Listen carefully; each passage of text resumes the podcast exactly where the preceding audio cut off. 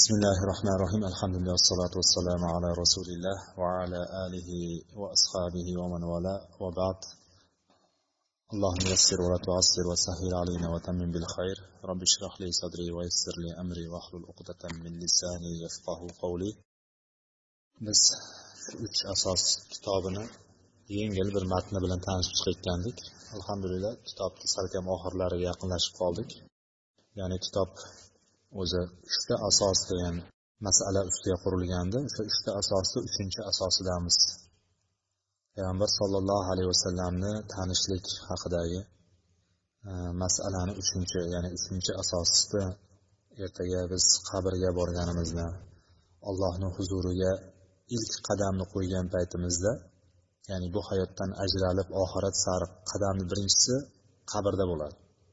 O'sha qabrga kirgan paytimizda bizga hech kim va hech narsa yordam bera olmaydi. Illo shu hayotda qilib qo'ygan amallarimiz bo'lsa qalbimizdagi iymonimiz bo'ladigan bo'lsa va hadislardan e, hadislarga suyangan holatda aytishimiz mumkinki sadaqai joriya qilib qo'ygan bo'ladigan bo'lsak ya'ni to'xtamasdan bir insonlarga manfaati tegib turadigan biron bir narsa qoldirgan bo'lsak o'shandan kelib turadigan savob bo'lishi mumkin yoki bir solih farzand tarbiyalab qo'ygan bo'lsak u solih yo'lida yaxshi yo'llarda davom etib turgan bo'lsa va bizni haqqimizga duo qilib turgan bo'lsa o'sha qoladi.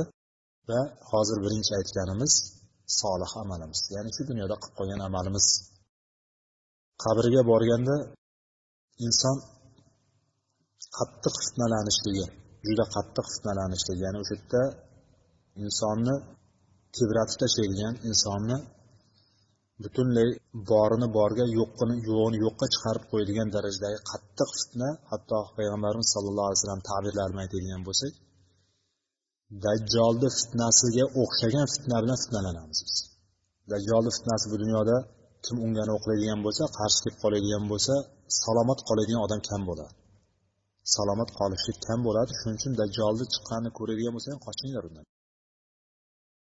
Qaysi tarafdan chiqqan bo'lsa o'sha tarafga bormanglar qochinglar. Chunki u yerga inson men uni taniyman men meni qalbimda iymonim bor degan odam borib qolsa o'shani undagi katta narsa katta fitnalarni ko'rib qilayotgan ishlarini ko'rib turib aldanib qolib turib fitnalanib qolib unga ergashib ketib qolishi ehtimoli kattaligi jihatidan qochsin deyilgan ya'ni qabrda ham mana shunaqa o'shan bilan barobar bo'ladigan darajadagi fitna bo'ladi.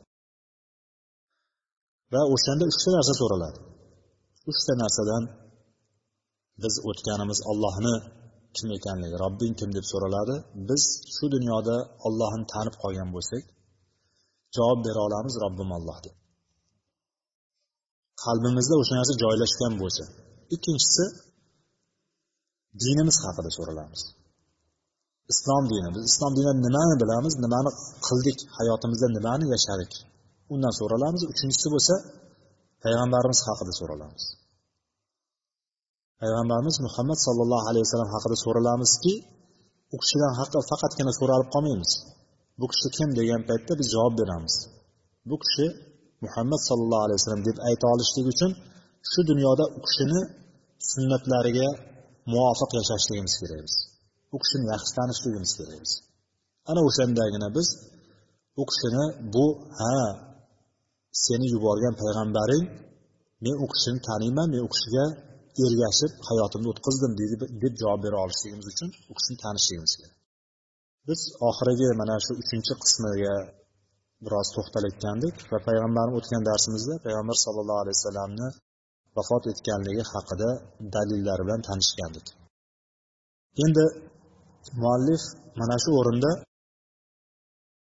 al basu val hisabu val jaza deb kichkina unvon bilan bir matn tagida matn keltiriladi. Bir unvon bilan bir sarlavha bilan bir joy keltirdi. Qayta tirilishlik hisob kitob va jazolanishlik. Uchta narsa haqida gapirdi. Buni gapirishligi oldingi undan oldingi gapiga muvofiq. Ya'ni birdan gapirgani yo'q bu. Ya'ni payg'ambarimiz o'ldi to'g'rimi o'ldi payg'ambarimiz sallallohu alayhi vasallam o'lganlaridan keyin u kishini o'lganligini dalilini keltirdik ey payg'ambar siz ham o'lasiz ular ham o'ladilar dedi.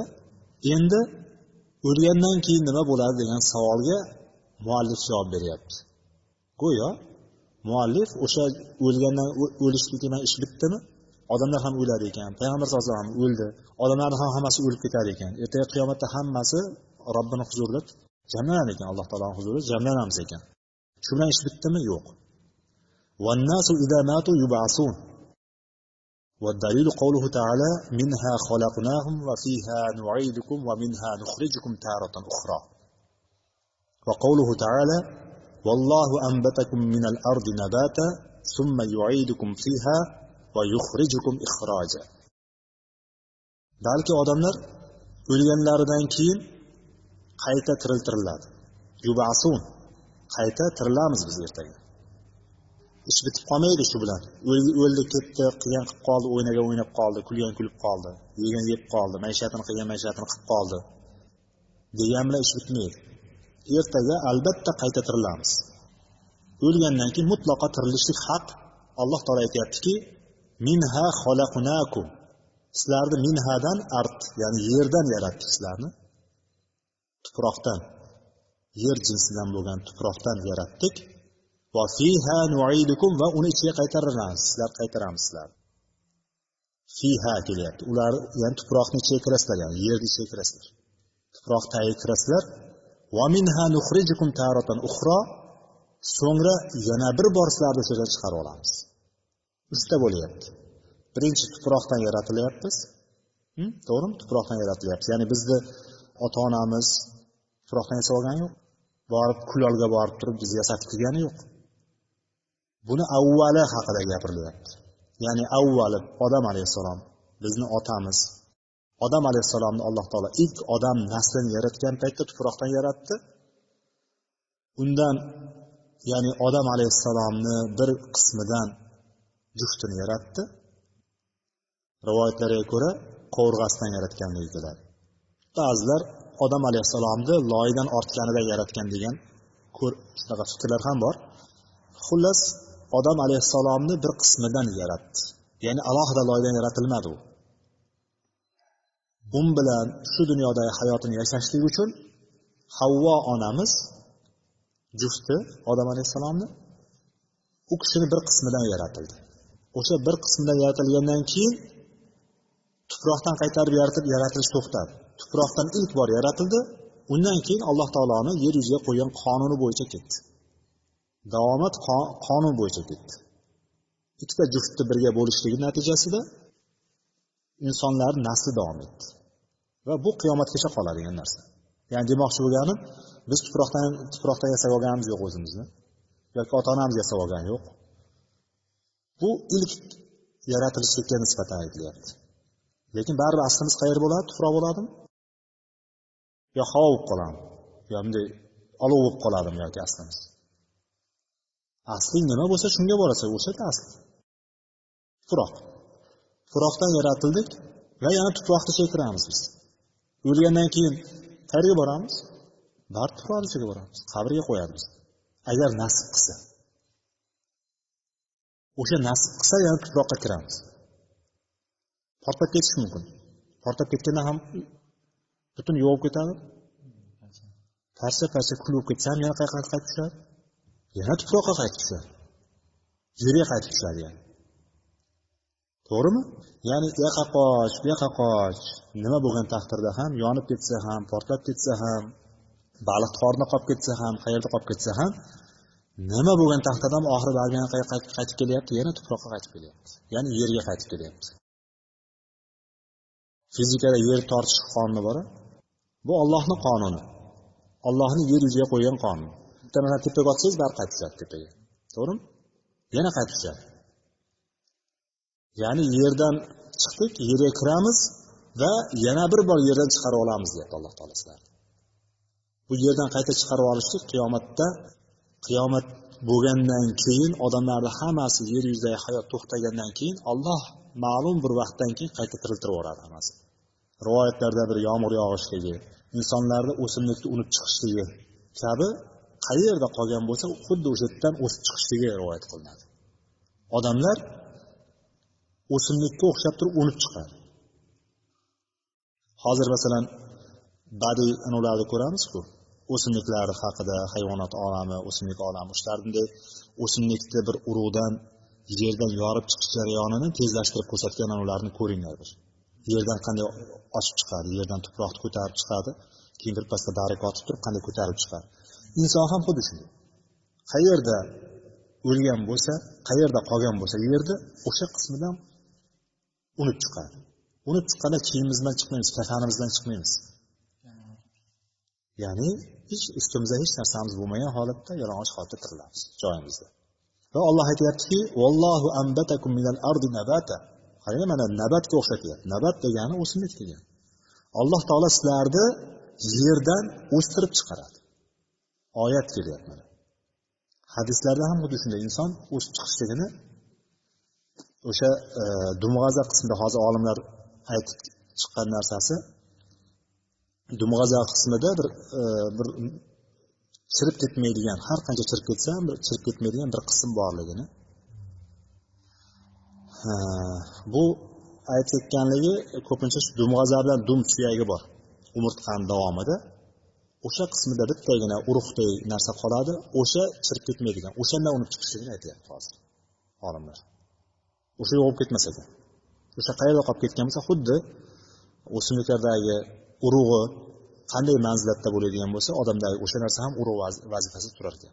O'sha butun uni jismdagi narsalarni saqlab turar ekan. O'shandan o'lib chiqar ekan. Endi ollohu alam odamlar shunday deyishyapti. Endi hozir ilmiy texnika rivojlangan paytda lekin ollohni va'dasi borki vallohu olloh ambatakum sizlarni minal ardi nabata sizlarni yerdan o'stirib chiqaradi.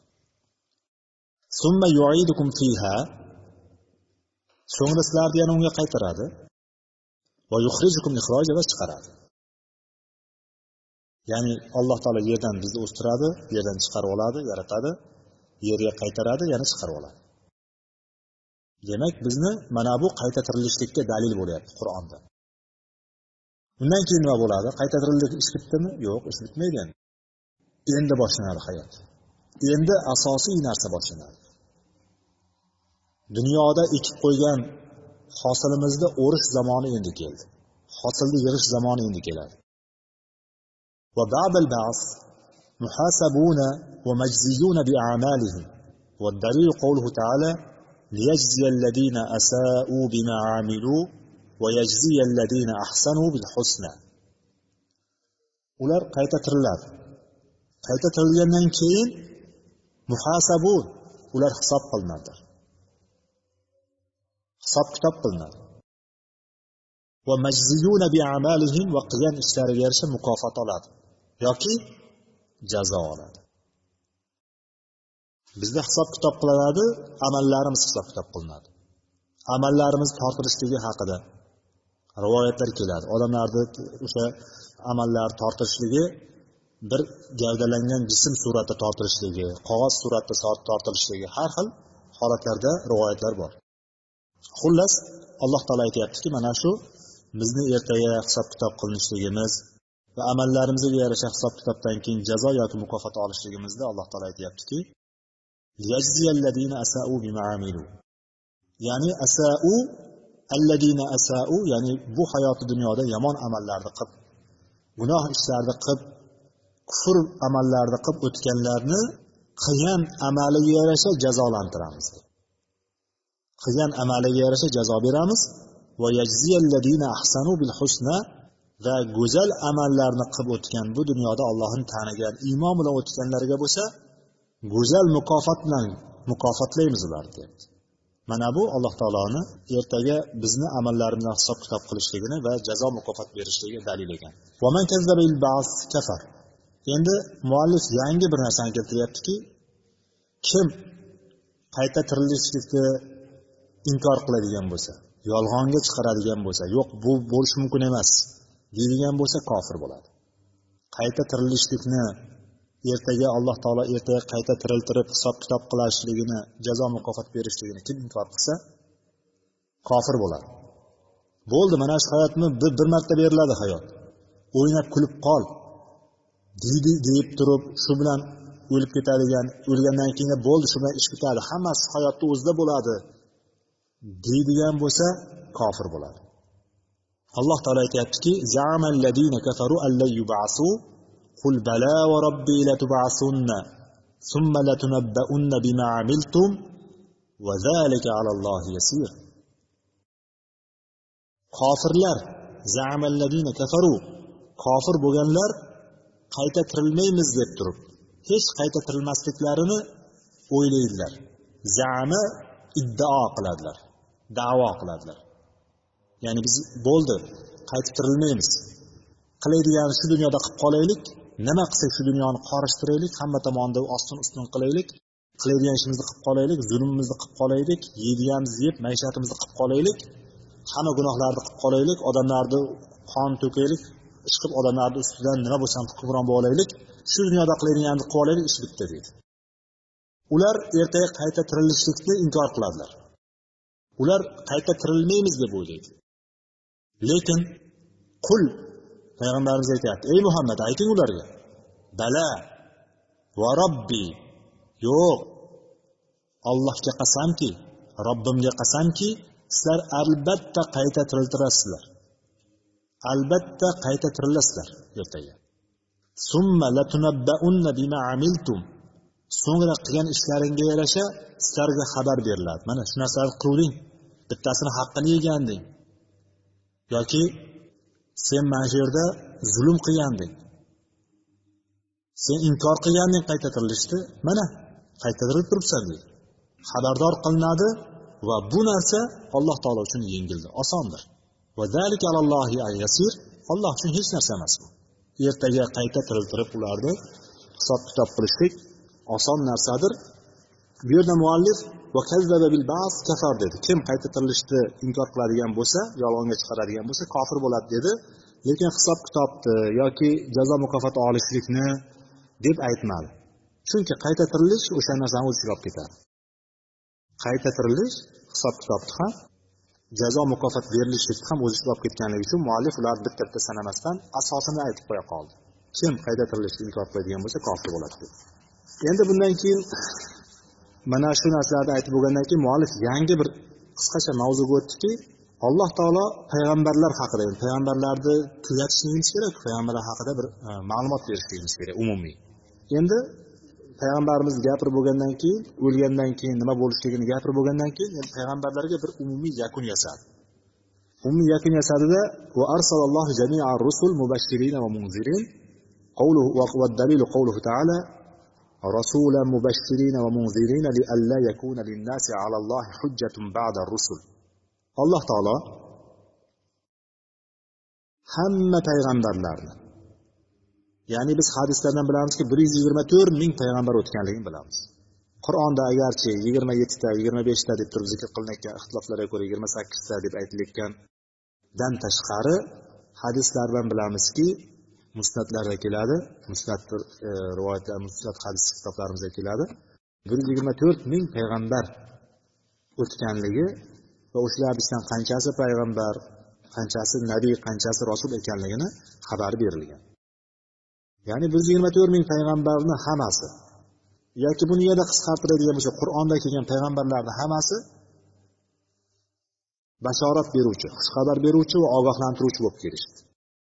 Alloh taolo shunaqa qilib yubordilar. Xushxabar nimadan? Jannatda. Yaxshi amallarni qilgan iymon bilan o'tganlarga jannat xushxabari bilan kelishdi. Agar gunoh ishlarni qilib kofir bo'lib o'ladigan bo'lsa mushrik bo'lib o'ladigan bo'lsa ularga do'zaxlar ogohlantirdi ularni ya'ni ertaga yo senga xushxabar bor maza qilib yashaysan ertaga narigi dunyoga borganingda oxiratga borganingda yoki qilgan ishlaringga yarasha do'zaxga tushib yonasan dedi.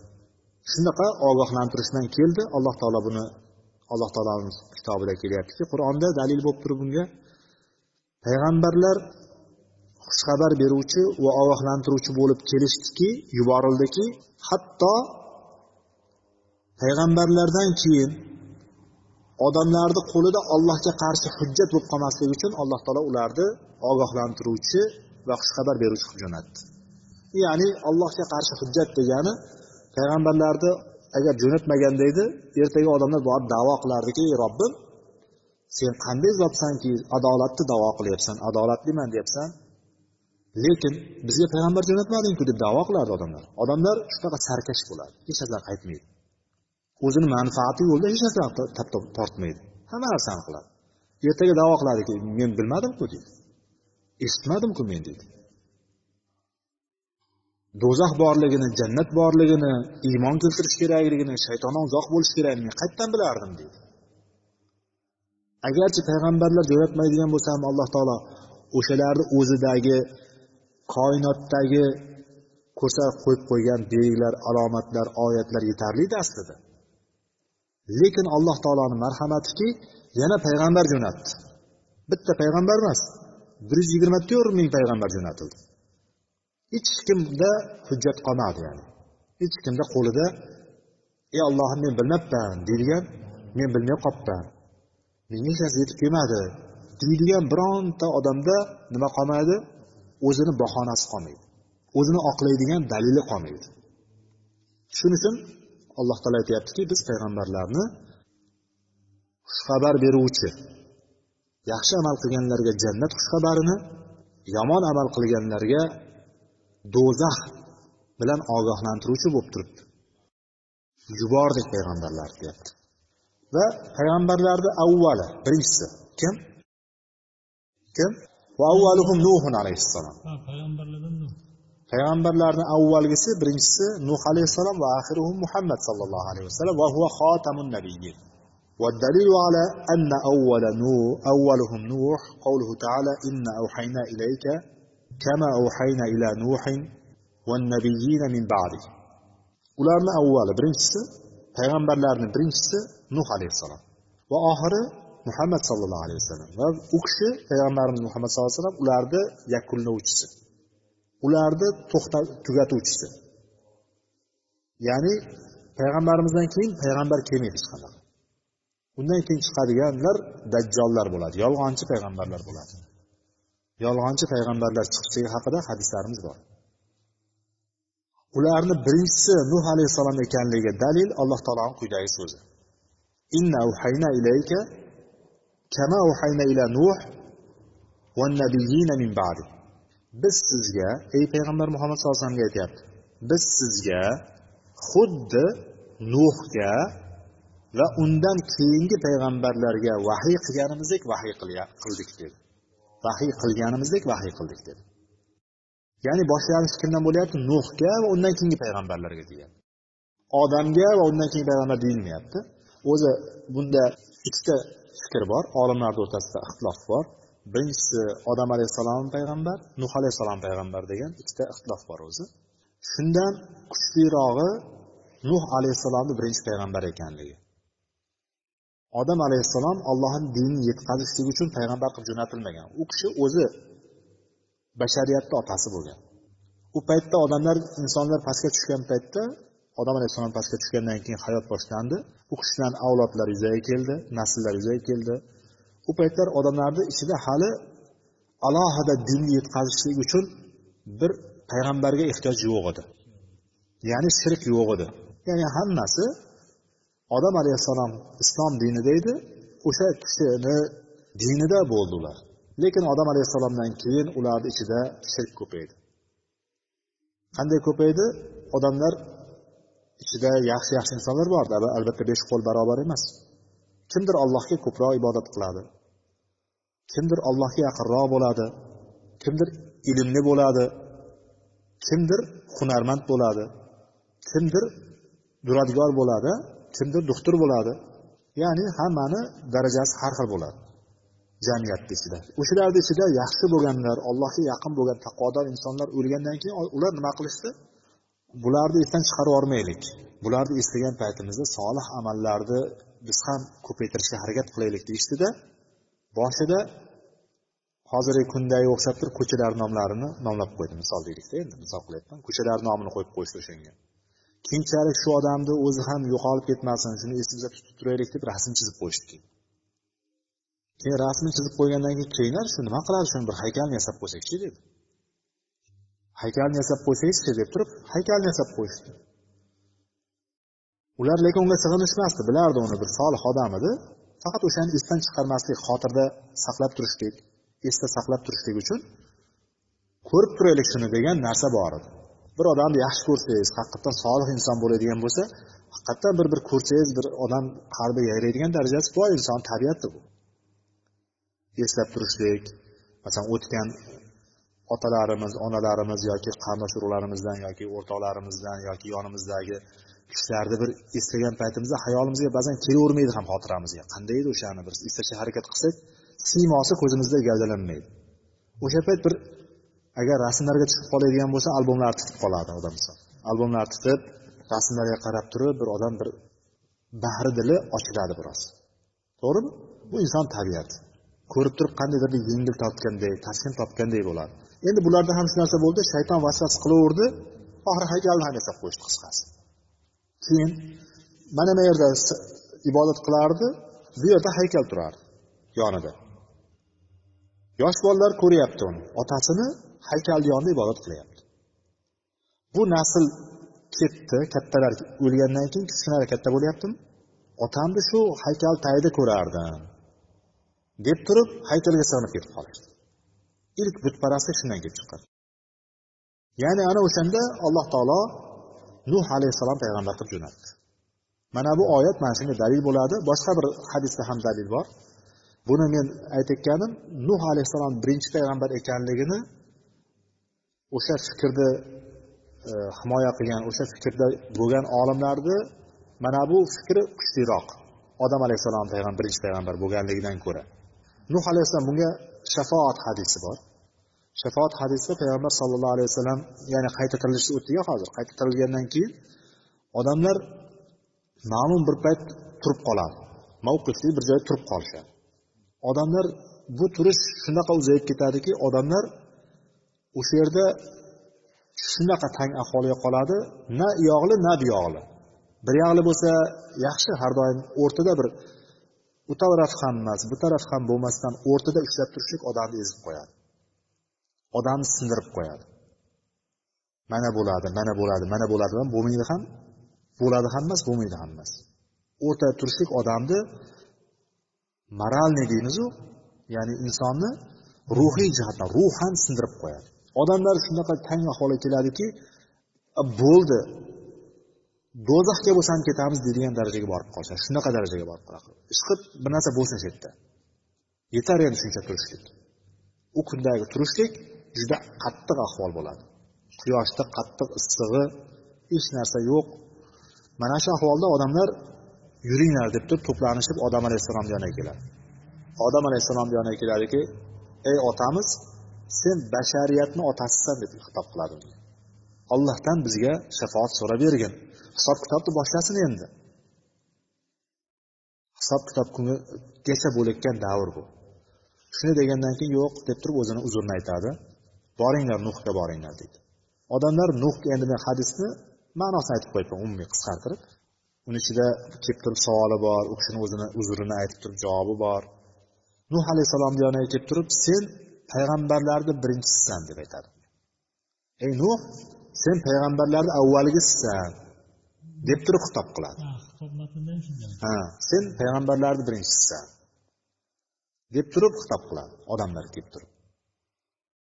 Shulardan kelib chiqib turib boyagi olimlar nuh alayhissalom birinchi payg'ambar ekanligini ko'proq kuchliroq deb aytishgan xullas mana shunday ekan undan keyin va kullu ummatin ba'asallohu ilayha rasulan min nuhin ila muhammadin بعبادة الله وحده وينهاهم عن عبادة الطاغوت والدليل قوله تعالى ولقد بعثنا في كل أمة رسولا أن يعبدوا الله واجتنبوا الطاغوت الله تعالى boshlanishi nuhdan oxiri muhammad sollallohu alayhi vasallamgacha bo'lgan payg'ambarlarni bitta narsaga buyurishlik bilan yubordi. Vahda. Alloh taologagina faqat allohgagina yolg'iz allohgagina ibodat qilishlikka va tog'utdan tog'utga ibodat qilishlikdan qaytarib jo'natdi. Tog'utga ibodat qilishlik tog'ut shayton. Yana inshaalloh alloh nasib qilsa keyingi darsimizda tog'utni kimlar tog'utlar? Tog'ut degan tushuncha tog'ut nima edi o'zi deganimizda o'shalarni besh turiga ajratgan o'shalarni birinchisi shayton alayhi lana bo'ladi. Tog'utni eng kattasi shayton bo'ladi. Ya'ni demak payg'ambarlar alloh taologagina ibodat qilishlikka va shaytonga ibodat qilmaslikka chaqirib kelishdi. Alloh taolo aytdiki biz har bir ummatga har bir millatga har bir xalqqa har bir qavmga biz payg'ambar jo'natdik bitta narsani aytishdik ani abudulloh allohga ibodat qilinglar. Shaytondan uzoq bo'linglar degan vahiy bilan jo'natdik dedi har bir payg'ambarni mana bu oyat unga dalil bo'ldi. Demak bu qisqacha aytib o'tadigan bo'lsak muallif rahimaulloh birinchi o'rinda payg'ambarlarni nima uchun kelganligini aytdi. Ular jannat bilan xushxabar do'zax bilan ogohlantiruvchi bo'lib keldi. Ikkinchisi ularni avvali va oxiri haqida zikr qildi. Birinchisi demak nuh alayhissalom ekan oxirgisi muhammad sallallohu alayhi vasallam. Va undan keyin oxiriga aytayotgani ularni nima uchun kelganligini ya'ni yuborilishi sababini nima ekanligini aytdi. Yuborilish sababi alloh taoloni o'zigagina ibodatga chaqirib tog'utga ibodat qilishlikdan ya'ni shaytonga ibodat qilishlikdan qaytarib kelishdi ular.